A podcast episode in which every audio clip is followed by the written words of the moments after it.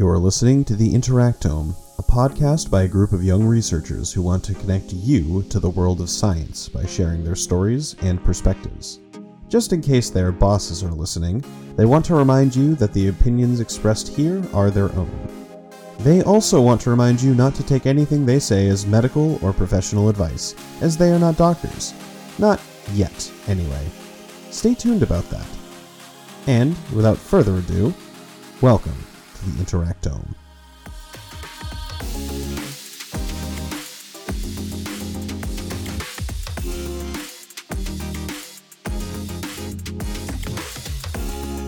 Hi everyone, I'm Sam Larusa. I uh, am returning to the Interactome. I think we've been doing some uh, relatively small scale episodes recently, um, which is great. But hi, if you've forgotten who I am, uh, I am a biochemistry PhD student, and actually for this episode, I'm mainly going to be focusing on the fact that I am actually not the person who's posting all of our stuff on our Twitter. We have a wonderful, dedicated social media person, uh, Natalie uh, who has a lot of experience with science communication and with uh, picking articles and things to share with people. And so I wanted to uh, start off by asking a question to her about how we find the articles that we share on our social media. So this episode is going to be primarily focused on sources. So where do we get our information from? How do we interpret it? And how do we know what is reputable and what might not be? And so we're just going to kind of each talk about our personal experience with this. Uh, and hopefully, this episode will be a little bit easier to follow. I'll be trying out a new format where we'll be having one person speak about their experiences and then commenting on that, and then moving on to the next. And each person is going to have their own individual focuses. Awesome. Yeah, Sam, thank you for that introduction. Um, we we as a group decided that this is such an important topic to cover because especially in the age of social media there is so much information out there and it can get overwhelming to decipher where information comes from and what's to be trusted. So, I'll give a little background on what I do for social. I have when I'm like drafting social for Interactome for like the following week, I always stick to sources that I know fact check, always stick to sources that I know will cite studies that they talk about. So um, that's kind of that's kind of where I start. But I'm I'm gonna backtrack a bit and start with a personal anecdote. So my background is in is in science communication, and in 2018 I was an intern at WGBH Nova. So they are a part of PBS. They do um, science documentaries, and my internship was focused entirely on fact checking. It was my job to go through every documentary that Nova made that hadn't been published yet and go through every scientific claim, every factual claim that was in the documentary and find not one, but two sources, two trusted sources to support that claim. And the reason you always want two is because you want I, I don't know, I just I just feel like one it, it sounds silly to say, but one just isn't enough. Like anybody can kind of come up with one claim, but if you have multiple separate trusted sources saying the same thing, then it becomes more reputable. Maybe that's not the best way to explain it. And anyone feel free to jump in um, on that. But you always want two. And I think when you're looking at places that report on science, they follow a similar suit where they're like, you know, if one study says having a cat, you know, will prevent will reduce the risk of heart disease. It's like, okay, well, who else says that? Who else? And that's not a that's not something that has a study that's been done to my knowledge. I'm really just kind of pulling that out of thin air. Um, but yeah, websites like Healthline, if you go, if we ever tweet an article by Healthline, I believe we have in the past, if you click on those articles, which I hope you all do, follow us on Twitter, by the way, at the Interactome you will always see at the top, um, I, I, believe it's the top right hand corner, it'll say the author and then it'll say medically fact checked by. And you'll have that trusted person who's reviewing this material before it goes live with that strong background being like, this is accurately presented in this article. This is, you know, trustworthy. So that's that's the kind of stuff I look for. on uh, news organizations like the Washington Post, NPR, they typically will, when they report on science, those aren't just science entity uh, news organizations, right? They report on breaking news, on uh, the economy, things like that.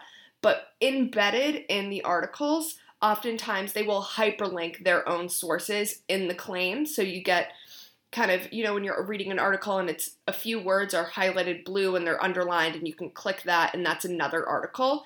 That's them citing their claim. So they do that as well. Um, and then using those using those citations, you can kind of backtrack and find where all this information comes from, and and see kind of how it how it snowballs into the information that's presented in front of you um, through through the news cycle. And I guess one more point that I'll add is on say on science news.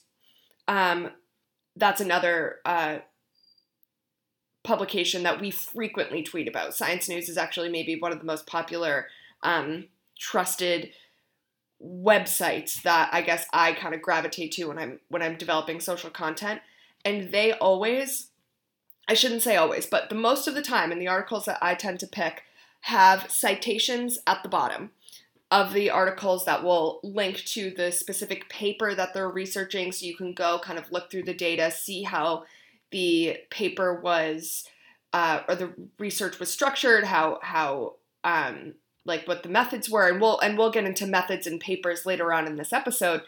But just wanted to give a little bit of background on how we find our sources with uh, with what we want to, you know, what information we want to share with you guys, and things to look out for when you're reading um, about re- science in the news. What are some green flags? You know, green flags are the the paper is cited, and it's like, okay, as a reader, I can go back and I can um, double check those claims on my on my own accord. And one thing that I think is particularly important to be wary of, because um, I see this a lot also in the age of social media.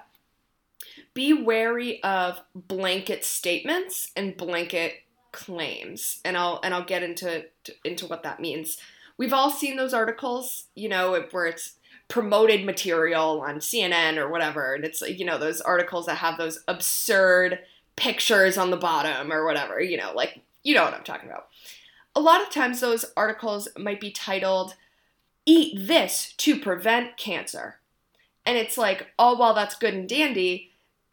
The food that they're talking about doesn't prevent cancer. For example if if you've got an article telling you if you eat blueberries you reduce the risk of cancer. In a, in a way that can be construed as somewhat true but it's pretty removed because blueberries and fruit, they are packed with antioxidants and they reduce the amount of free oxygen radicals in your body. And while free oxygen oxygen radicals have been linked to, to increased likelihood of cancer, eating blueberries or food that are high in antioxidants is not going to prevent you from genetic predispositions to cancer or all genetic mutations that could lead to cancer. So it's making sure you look at information with a critical eye. That I feel like that that definitely covers kind of how our social media stuff happens. So I guess anyone can chime in here. Um, but I, I definitely think that I was kind of I was like, should I interrupt you with the two the two sources thing? Um, I don't really have like anything like super great to say about that. But in my experience, when we have one person saying something, no matter how brilliant a scientist they are or how great they are at vetting sources or anything, uh, we all make mistakes. And I think instead of being like, oh well, you know, if you only have one source, it could be, you know, it, it's it's like it's not as good or something. It's like, well, having one source means that you're relying on one person not to make a mistake, one entity not to make That's a mistake. That's a great point, Sam. Yeah, and like I, I'm I'm coming off of a week of a few mistakes, so like I'm sitting here like, no, you know what? Like if I if I ran the lab I was in and nobody ever questioned me, or you know if nobody ever questioned my boss or whatever, we'd be in a, a lot more trouble than we're in, um, because we all make mistakes, scientists included. Sometimes, especially, I feel like as a job, being a scientist involves making a lot of mistakes and learning from them. Uh, so, two sources means you know someone had to make the same mistake twice, provided the sources are separate enough. Um, I, And hey, if you have three or four sources, even better. The more you can support the claim, the better. But going exactly, Sam said it so eloquently. One, you're you can't just rely on one person for a claim. It's important to double check and and um and have that kind of backbone. I don't know if anyone else has got anything to chime in about this. Um, Nothing other than the fact of that's kind of what I used to evaluate the news too. Like I know we're talking about science here, but I find that if I can find a story that has a consensus across a bunch of different news sources that I know are biased towards one way or another, if they're all kind of reporting on the same thing, then I'm like, okay, I think it's trustworthy. Or at least, you know, more trustworthy than if I just took one random news article and was like, yes, all my eggs in this one basket. I, I do think in the day uh, in the age of the internet, always just be aware of the fact that they could just be copying the same thing, which sucks. But well, which yeah, that's great, also true. Yeah, it's like yeah, it's but I guess, a- yeah, big point is like consensus is usually pretty good. Yeah. So uh, next up, I wanted to have Sarah actually talk about how to read papers, since we talked a lot about them. But I'm sure a lot of listeners don't have a ton of experience looking at them. Um, of course, a, a word of caution coming from me as someone who has to read papers. It's hard. Um, it takes years of practice to actually get decent at it. Weirdly enough, but uh, figured we might as well give y'all an introduction to what that's like. So I'm going to speak to as many different backgrounds and levels of expertise as I can here. Um, so bear with me. I don't mean to talk down to anybody or talk um, kind of too high up in the clouds either. So, first thing I wanted to discuss, or at least touch on, was um, a search engine called PubMed. It is run by the NIH, so the National Institute of Health. Um, it's a government website, and it basically compiles a giant database of a bunch of scientific articles out there. And it's a very useful resource. Um, you can search articles by title, by topic. You can find pretty much anything you'd ever want to find on the website. Um, and I've used it in a bunch of my own projects. I actually don't think I've ever had a project where I haven't used it. And that's awesome.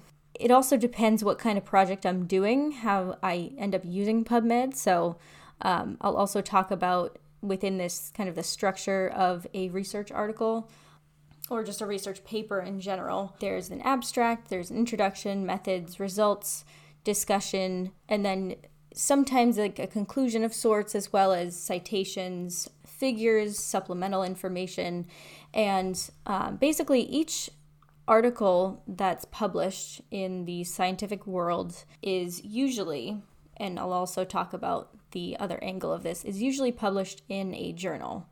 Um, and those journals have different requirements for what they consider to be an acceptable part of the research paper. So most papers generally have all of those aspects, though they may be organized in slightly different ways each time.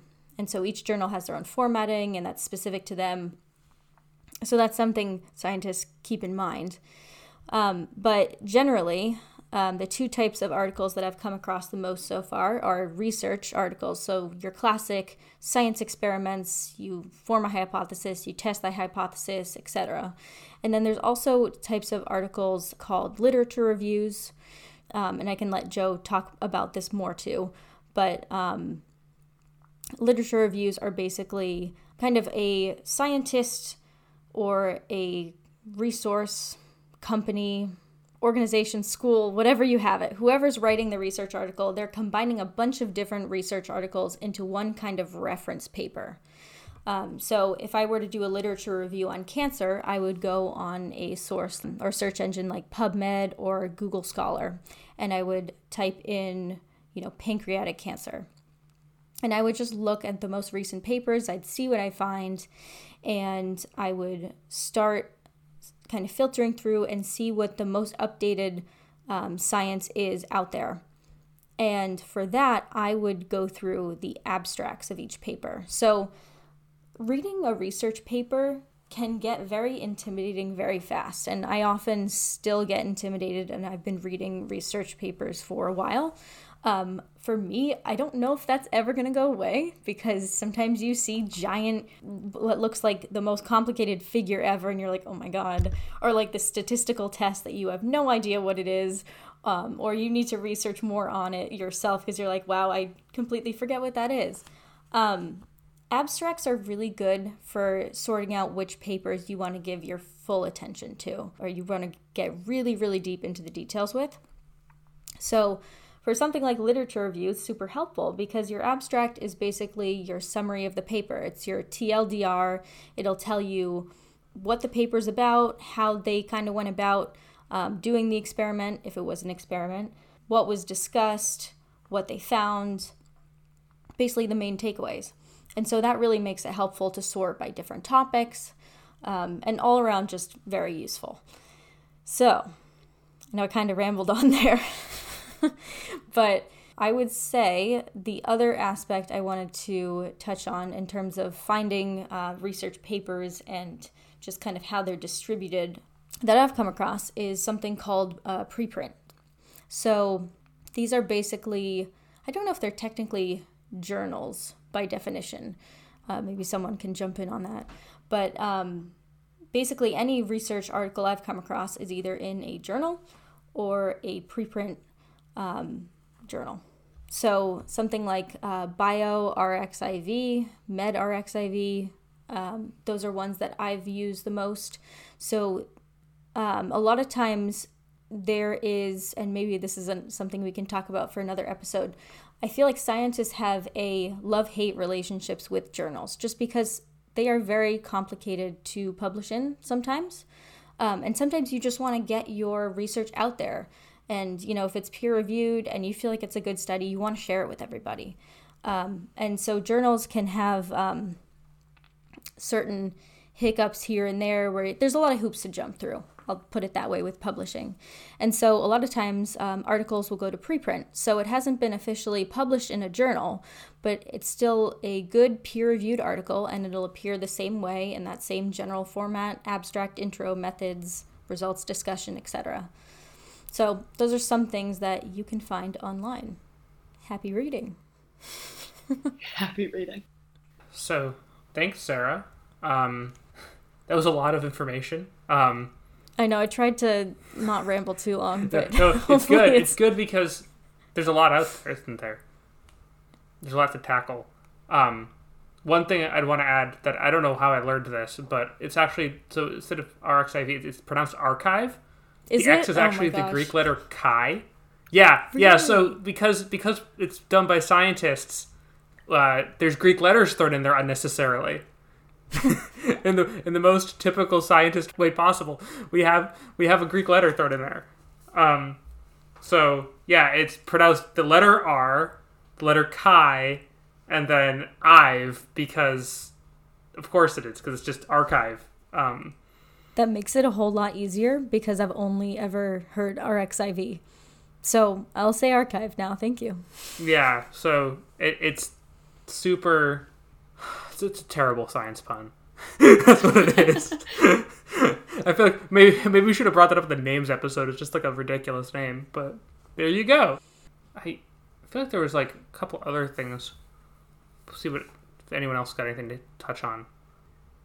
Sarah, I think you did a great job covering covering that. Yeah. Thank you. Thank you. Oh, I did have one other thing to touch on. It was to- totally kind of just a quip, but uh, least favorite journal for giant uh, giant uh, figures. oh, are you asking me a question? And, like did you, you, I, I have oh, one journal in my in my mind I, for, that has no. Go for it. What is it? What's oh, yours? just think about Cell. okay. Cell, and they're like parts A through Z figures I'm sure there's a cell paper out there that goes like A, that goes to Z, and they have to start finding new letters. Where like, so Sarah, uh, you touched on uh, reviews a little bit and like talking about like kind of how peer review works. But I think uh, next up we'll have Joe talk a little bit more about where papers come from. So the process that happens before papers even get online and where you can actually find them.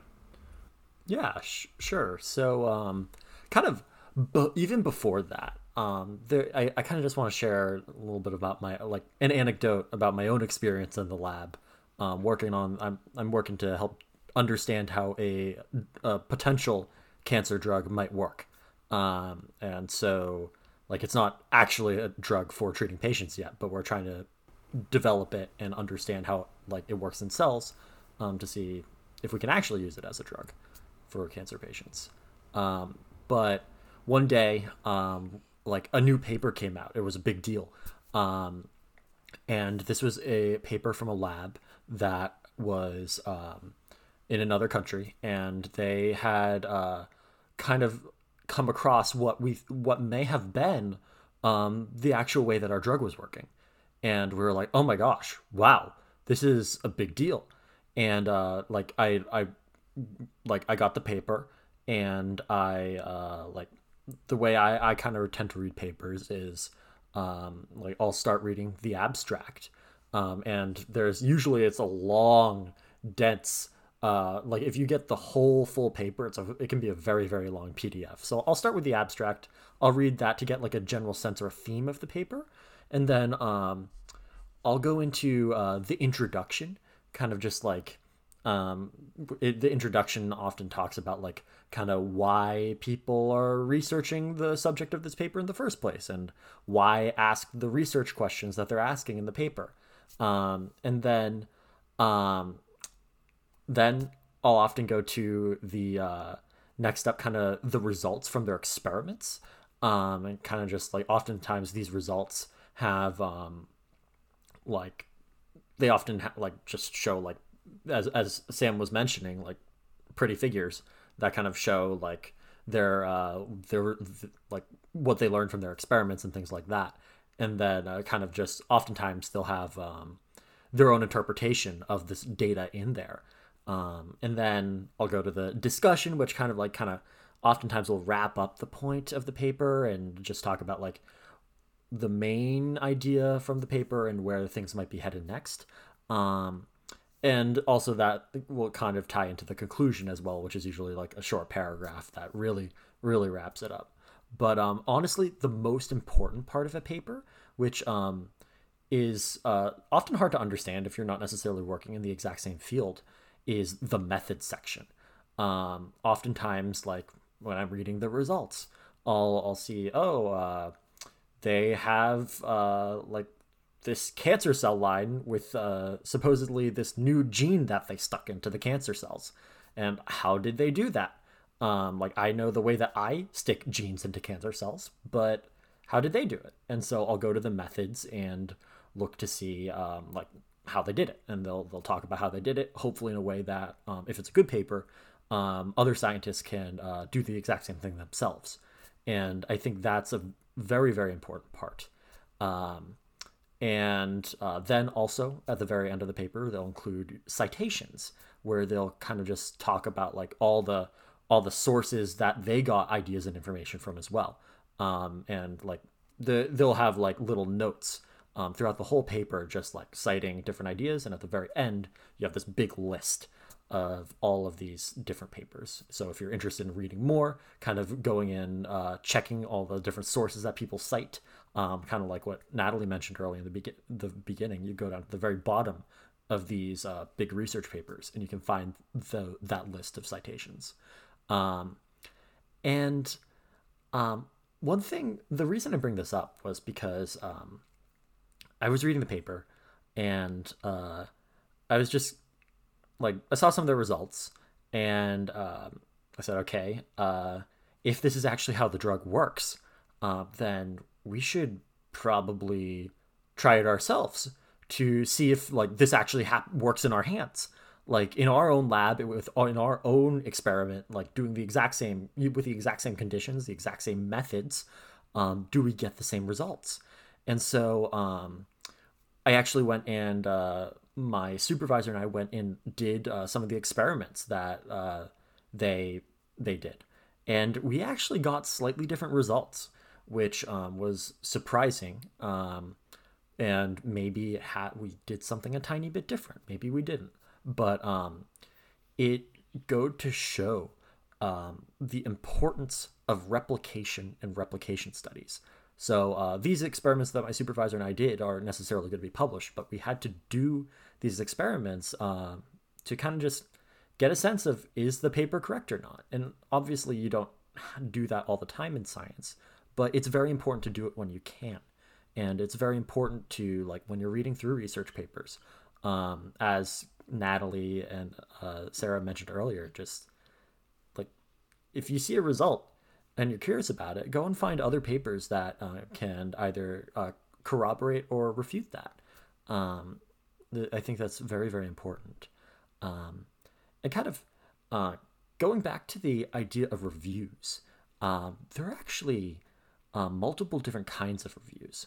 Um, so, like, there are just general like literature reviews where they kind of just summarize the results of many different studies. Um, but um, oftentimes uh, people writing reviews um, have a um, a theory or an idea or a hypothesis that they want to get across um, to a reader, and uh, they'll often cite a lot of sources to show like, oh, this might be a reasonable area of research to explore further, and this this is our rationale.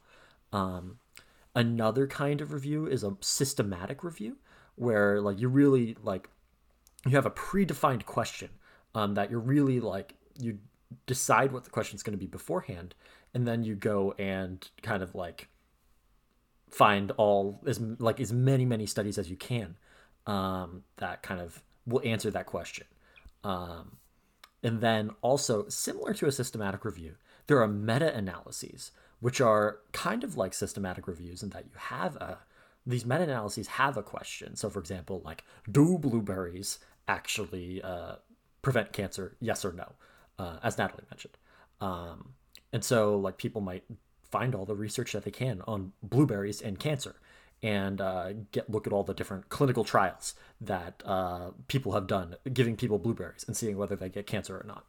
And they'll actually aggregate all that data together uh, from all these different studies and do statistical tests to see um, if um, the probability of uh, blueberries um, actually preventing cancer is more than trivial or is just trivial. Um, so those are some different kinds of uh, other like um, kind of beyond like a research paper. Like there are other um, additional kinds of scientific papers that often summarize um, research papers or um, kind of look at many many different research papers at once. Um, of course, one thing to keep in mind about um, a lot of these uh, reviews or meta analyses is that they're only as good as the information that goes into the review. So if you have uh, very like poorly done uh, research papers that are uh, kind of feeding into your meta analysis, then uh, you might get results in your meta analysis that aren't necessarily true or aren't necessarily um, what you might actually see if you're looking at a larger group of papers. Um, so I, I, think that's a an important thing to keep in mind. Um, another thing that actually uh, a little while later in my lab, um, after kind of repeating all these studies, we actually um, we think that the way this drug kills cancer cells actually happens in a slightly different way than what the initial paper I mentioned said. Um, and so we um, we wrote a paper where we kind of like did our we wrote an introduction we had our, our methods we had our uh, like results in nice pretty figures with like a description and uh, kind of discussed like what the results mean and with like a nice little conclusion all our citations. We took that and uh, we submitted it to multiple different journals. Um, well actually for you really are only supposed to submit to one journal at once. So we submitted to the first journal. Uh, they actually rejected the paper um, because they felt that um, the paper wasn't really within their scope.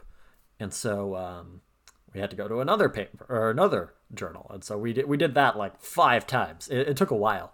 Um, actually, this whole um, this whole part of the uh, the the process of actually like once you write a paper, like let's say you put it in bio, uh, bioRxiv, um, once it's up there, sometimes it takes a while before it actually you actually find a journal that is interested in like taking it on and publishing it. But uh, eventually, we found a, a, journal and some editors that were very interested in our paper, and so uh, they decided, okay, well, let's. Uh, this looks interesting. Let's send it out to peer review. And so um, we actually uh, they asked us to suggest people like within the field uh, of our cancer biology field that might actually know what they're talking about if they read our paper. Um, and so um, we suggested some potential reviewers.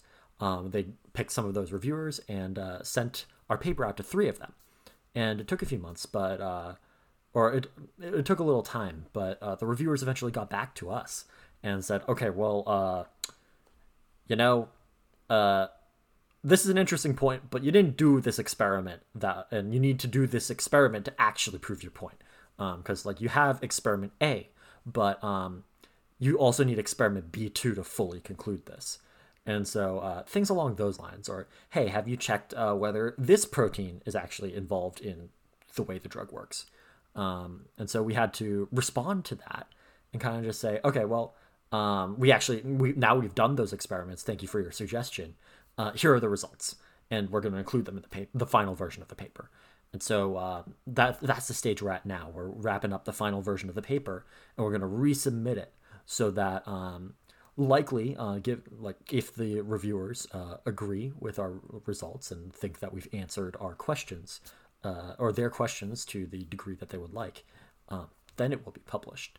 And so uh, it's taken a long time but um, that is that's been my experience with the peer review process so far.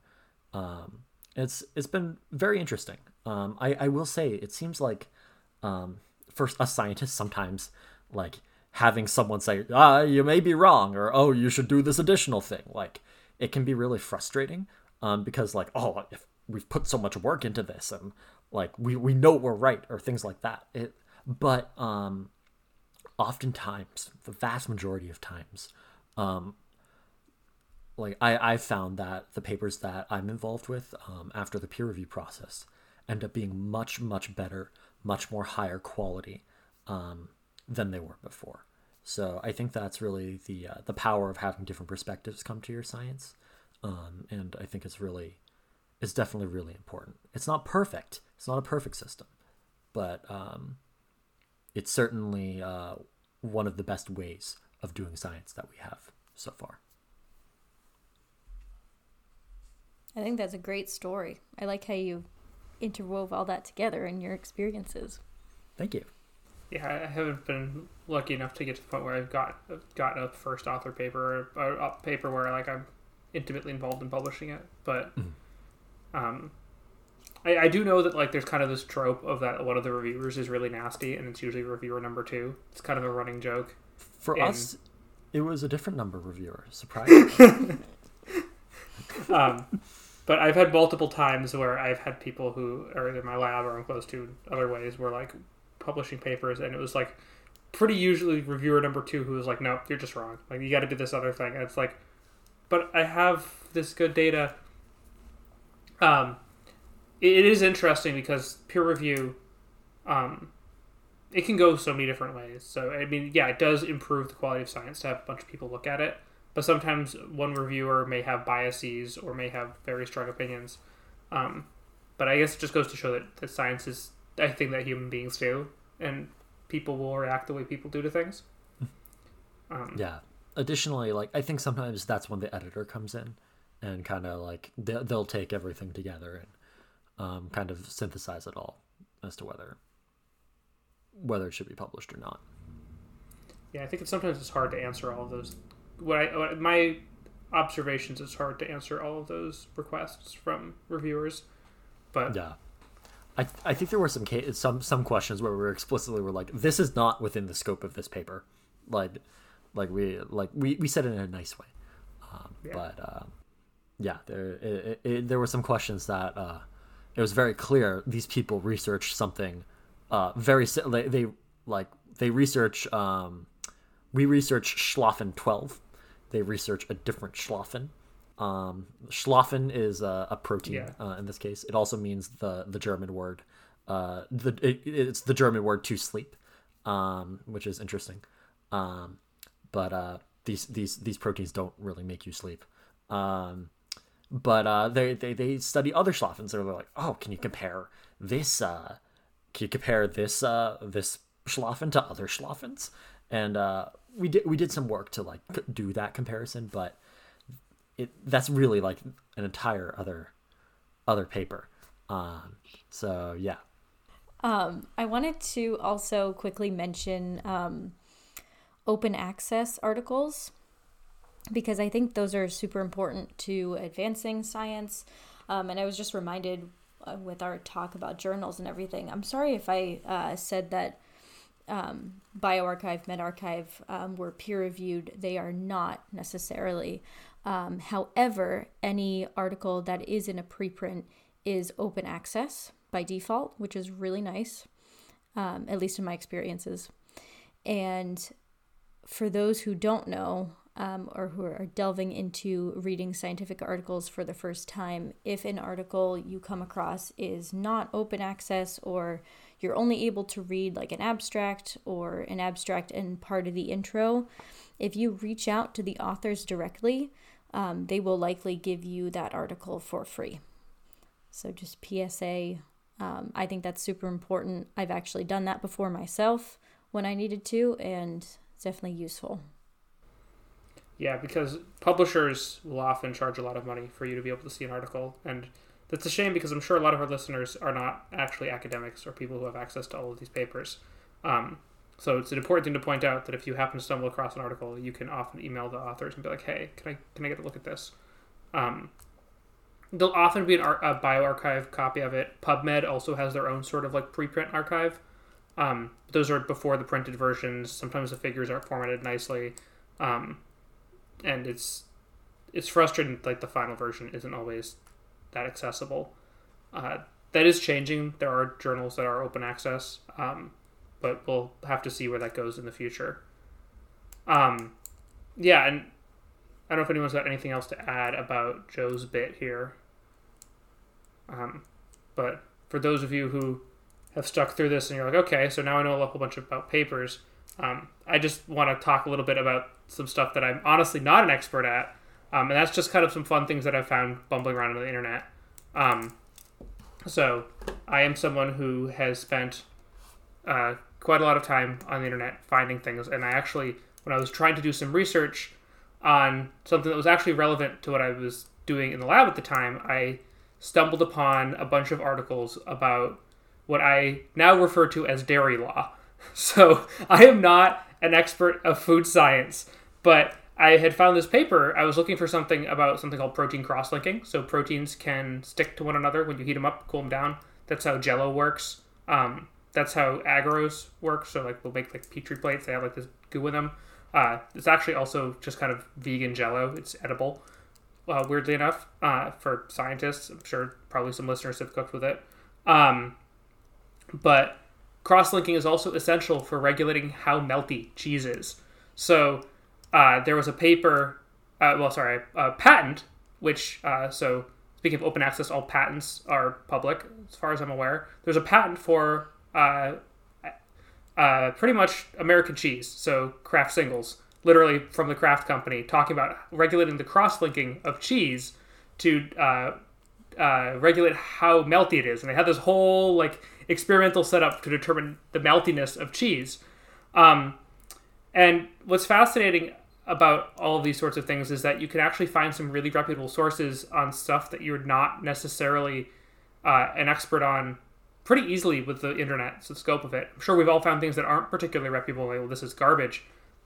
But patents are a super valuable source because they are to some degree peer reviewed by, I think, the US Patent Office, if I'm understanding patent law well.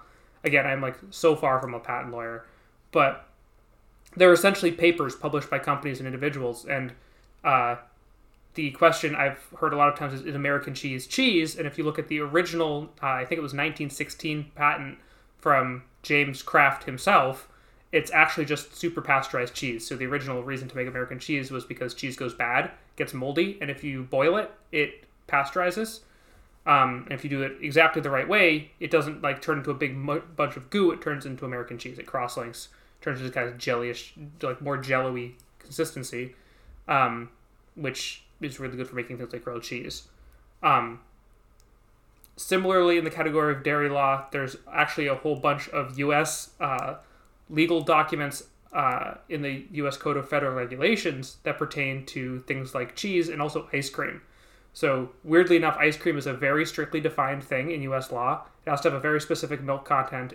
It has very specific fat content, very specific um, uh, like milk contents by weight, and if you are under that fat count content, you cannot legally consider it ice cream. So gelato is not legally ice cream, for example, um, because uh, it'll actually form ice crystals if stored too cold, and it has to be served warmer.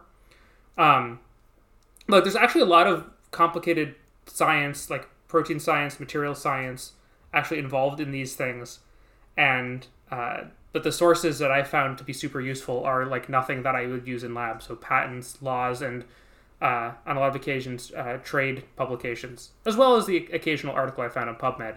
But I found this to be just kind of a fascinating rabbit hole to dig down where you can start a- answering questions about stuff that you find in your everyday life if you know where to look.